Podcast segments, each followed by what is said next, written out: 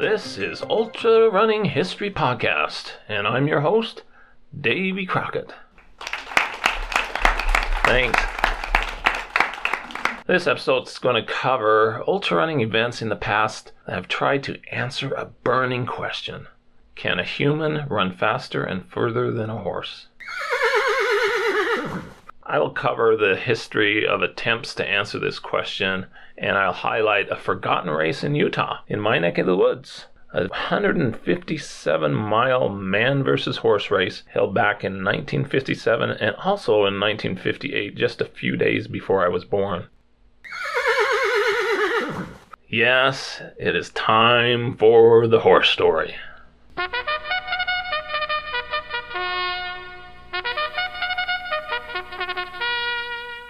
For more than a century, people have debated if humans on foot could beat horses.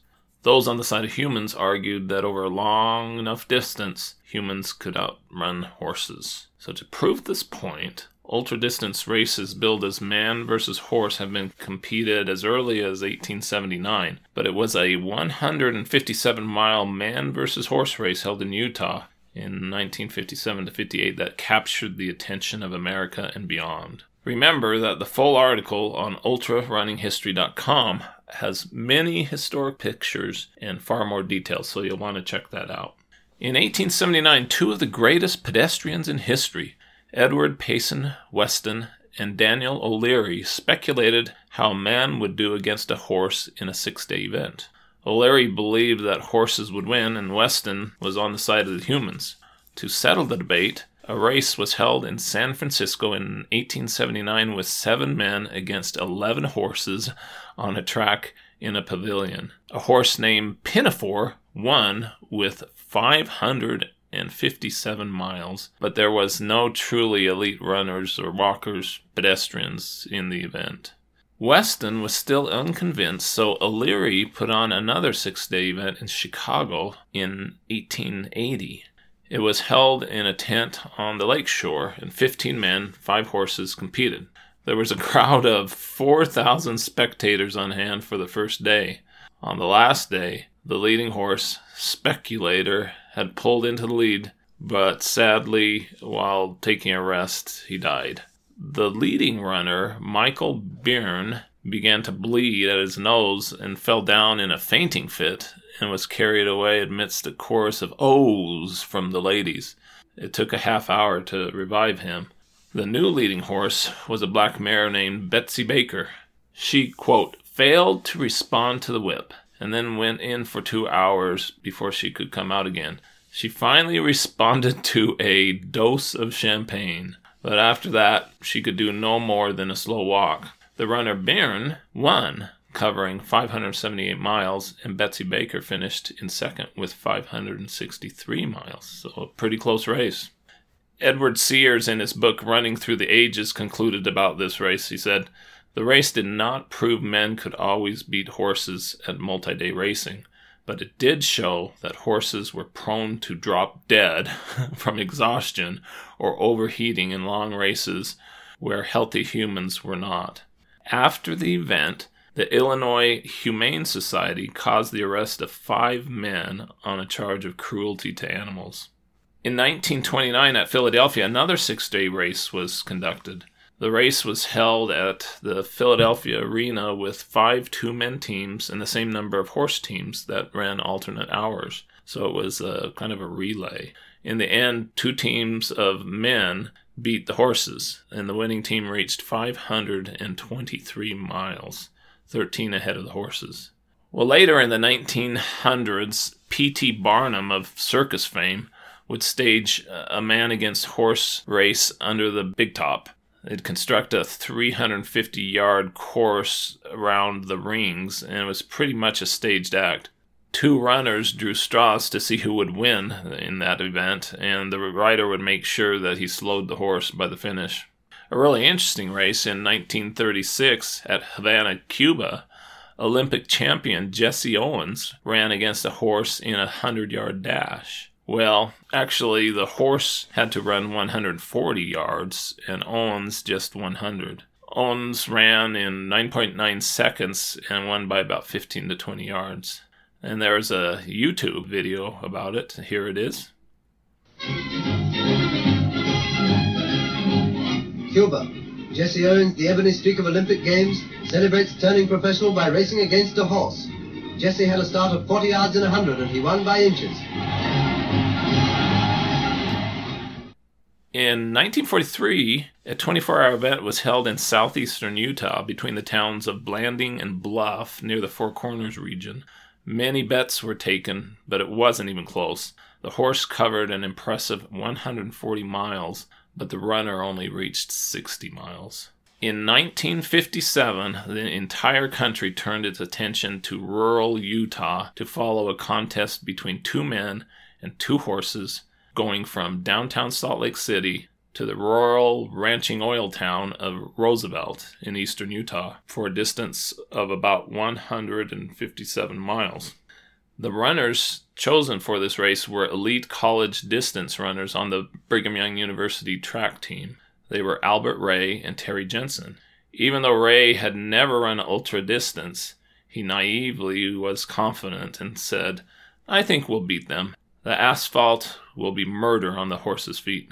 The riders were Roy Hatch, a rancher, and Ray Hall, an oil worker, both of Roosevelt. TV and radio stations were contacted about the event, putting the little town of Roosevelt on the nation's map, and stories were published in newspapers as far away as Venezuela and Panama.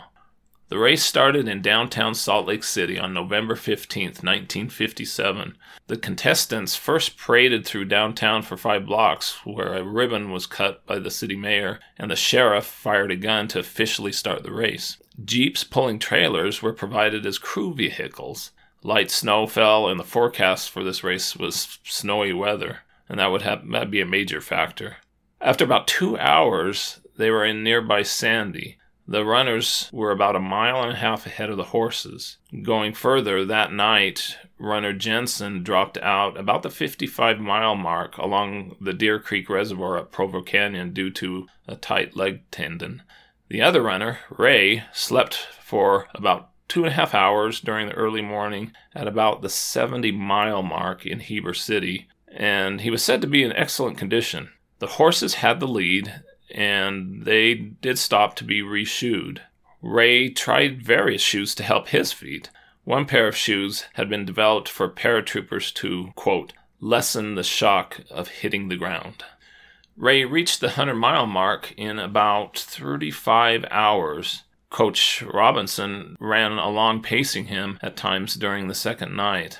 At about mile 110, Ray gave up the race because he was hobbling on swollen ankles.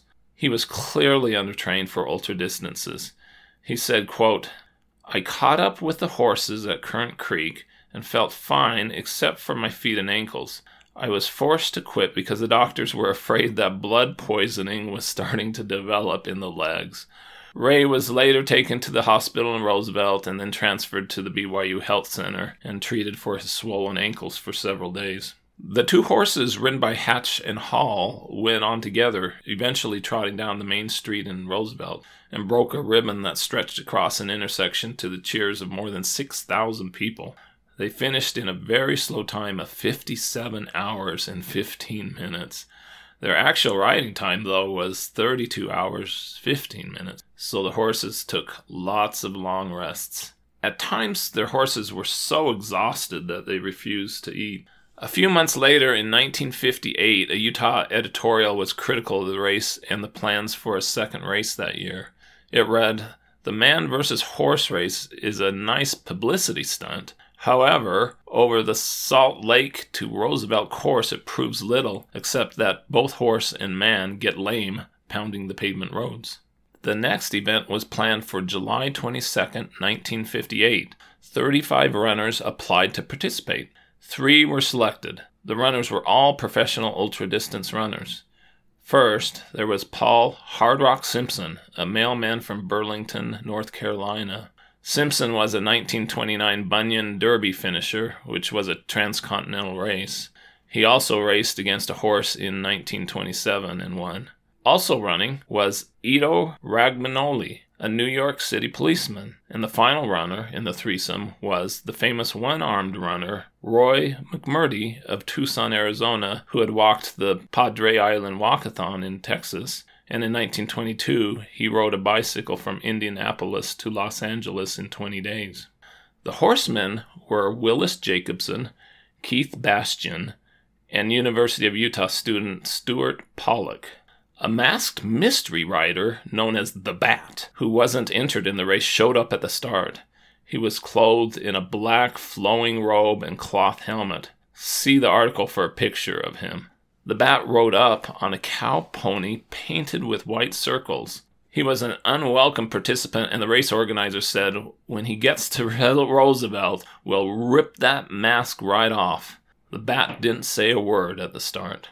Runner Romagnoli led the race for the first few hours, but then was overtaken by the Bat. A kid, Val Sharp, on a long distance bike also joined the procession just south of Salt Lake City and tagged along for another 50 miles before pooping out at Heber. McMurtry made it to about mile 25, dropping out three miles north of Lehi. He said, I had cramps in my legs, and they seemed to get worse all the time. This'll be my last run. At 62, I think I'm just a bit too old. In Orem, Hard Rock Simpson's escort jeep missed the turn toward Provo Canyon and led him four miles out of his way into Provo. When the mistake was discovered, the jeep driver tried to convince Simpson to take a ride back to the missed turn, but Simpson refused to take a ride and ran back to the mistake point, running a total of eight bonus miles. It was 90 degrees as they made their way up Provo Canyon, scattered across 10 miles. At Heber, there were about 3,000 spectators cheering the racers. That evening, Romagnoli took a two hour rest stop in Heber. He vowed, quote, I'll go on till I fall on my face. He was treated like a hero through all the towns along the race route. When he stopped at a cafe in Heber for two glasses of water, everyone rose and applauded as he entered. The Bat dropped out about mile 85 at Strawberry Reservoir. His horse was exhausted and it refused to go further. The Bat was later identified as Kenneth Higley of Salt Lake City. He was a World War II veteran pilot with a wife and several children. Rider Pollock took over the lead on his horse Dodger. When Romagnoli reached the high point of the course, 8,000 foot Daniels Summit near Strawberry Reservoir, there were no hot drinks there as he had expected, and he chilled for the rest of the night. He said, Even though it was all downhill ahead, my legs were chilled and aching, and I couldn't run. Romagnoli, far ahead of the other runners, made it down from Strawberry and hit the 100 mile mark at 21 hours 22 minutes, which at that time was the fastest known time for 100 miles in the modern post war American ultra running era. He continued on, and about 6 a.m., when he caught up to the leading horse, he was treated to a hot bath. A small cup of blood was drawn from blood blisters beneath two toenails. He later also lost a total of six toenails.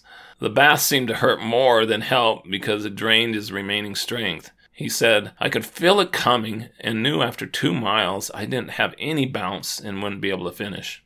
He dropped out about mile 118 because of severe cramping and at the recommendation of a doctor. At the time, he was only about two miles behind the leading horse, which was Pollock on Dodger and he was also well ahead of the other remaining horse and runner in the race, but he just couldn't go on. For the last 20 miles of the race, driving rain pounded the leader, Pollock, on Dodger. It was the first rain in that area for about two and a half months. When Pollock entered the little town of Roosevelt, he was greeted to the cheers of about 2,000 people. He and Dodger finished in 29 hours 33 minutes, beating the remaining runner, Hard Rock Simpson, by 57 miles. Pollock reported that he had stiff legs and was eager to get into dry clothes. He said that Dodger trotted about 90% of the time. Race organizer Whitlock proclaimed, Horses have proven for the second time in less than a year that man is no match in a long race. The race director decided that Utah's man versus horse race would no longer be held, that horses had proven the debate. After Pollock finished, Simpson at mile 100 was told that the race was over and that he needed to stop. Simpson vowed he wouldn't quit until he reached Roosevelt. Officials ordered the removal of his escort jeep and finally declared the race was finished. But Simpson continued to run, with his wife driving along in a station wagon. A few hours later, as evening arrived, Simpson decided to quit after reaching 118 miles, stopping at the same point that Romagnoli had reached. Rider Willis Jacobson also continued on. He managed to finish at Roosevelt during the night about 10 hours after Pollock for about 39 hours. A few weeks later, Ido Romagnoli was on the TV program To Tell the Truth to pick the right person who ran against the horses. Here are some excerpts. He was contestant number one. All right, panel, let's meet our third team of challengers. What is your name, please? My name is Ido Romagnoli. I, Ido Romagnoli, am a New York City policeman. I am also a distance runner. In the past few years, I have won a number of marathon championships. Last week, I ran in the longest race of my career, 157 miles. There were seven runners competing in the race. Three of them were men, and the other four were horses. Signed, Ido Romagnoli. All right, panel, these three gentlemen all claim to be Ido Romagnoli, as you heard. Marathon runner, policeman. We'll start this round with Polly Bergen. Polly? Thank you, Bud. Number one, um, who won? You or the horse? Well, let's see. When I stopped after 118 miles, uh, I was ahead of two horses who had quit completely. Two men were far out distant. I was ahead of uh, 15 miles ahead of the third horse, and I was about two miles behind the horse that eventually won. Number two, uh, do, do, do, it said that you ran uh, uh, 157 miles. Do you get to stop at all during that time? Well, yes, I stopped three times, actually. They allow you then No, to have a slight rest of rest. any time in between. Oh, I see. Uh, number three, where was the race located? In uh, Salt Lake City. That's where it started. In Salt Lake City. Where did it terminate? In uh, Roosevelt, Utah. Keenan? Number one, do the horses have to assume a kneeling starting position? Uh, everybody took off from a standing start. The answer is nay, nay. you bet on horses? And I bet on myself this time. Well, uh, Number three, in this race with the horses, were you the favorite? no, I was the dark horse. Number one, were the horses being led or were they ridden or how did they get 118 miles by Well, themselves? uh, the horses had a rider. Oh. And, uh, they had like trailers in front of them that, uh, they could stop whenever they wanted. That's it. Time once again the vote. So will you please mark your ballot? In 1960, in Missoula, Montana, again a college track star, Bill Anderson, raced against a horse on a 72 mile course. Anderson was overconfident and undertrained, boasted, quote, 72 miles actually isn't a long distance for a man, but I seriously doubt if a horse can finish. He predicted that he would win in about 12 hours. Anderson was speedy for the first 16 miles, but then faded badly as a long hill appeared, only lasting 37 miles. The horse went on to finish the 72 miles in 12 hours, 20 minutes. In more recent times, man versus horse for ultra distances have more or less run its course, as there is more attention put into caring for horses in endurance events. There still are such races at shorter distances. For example, in 1980, the man versus horse marathon was established in Wales with a distance of about 24 miles and more than 4,500 feet of climbing. It is still held today, and there have only been two human champions. With all this information, has the debate been settled for this matter? No, I don't think so. With that, this is Davy Crockett, and this is the Ultra Running History Podcast. I hope you run fast and far, enjoy life, get outdoors, and most of all, stay safe and don't take unnecessary chances.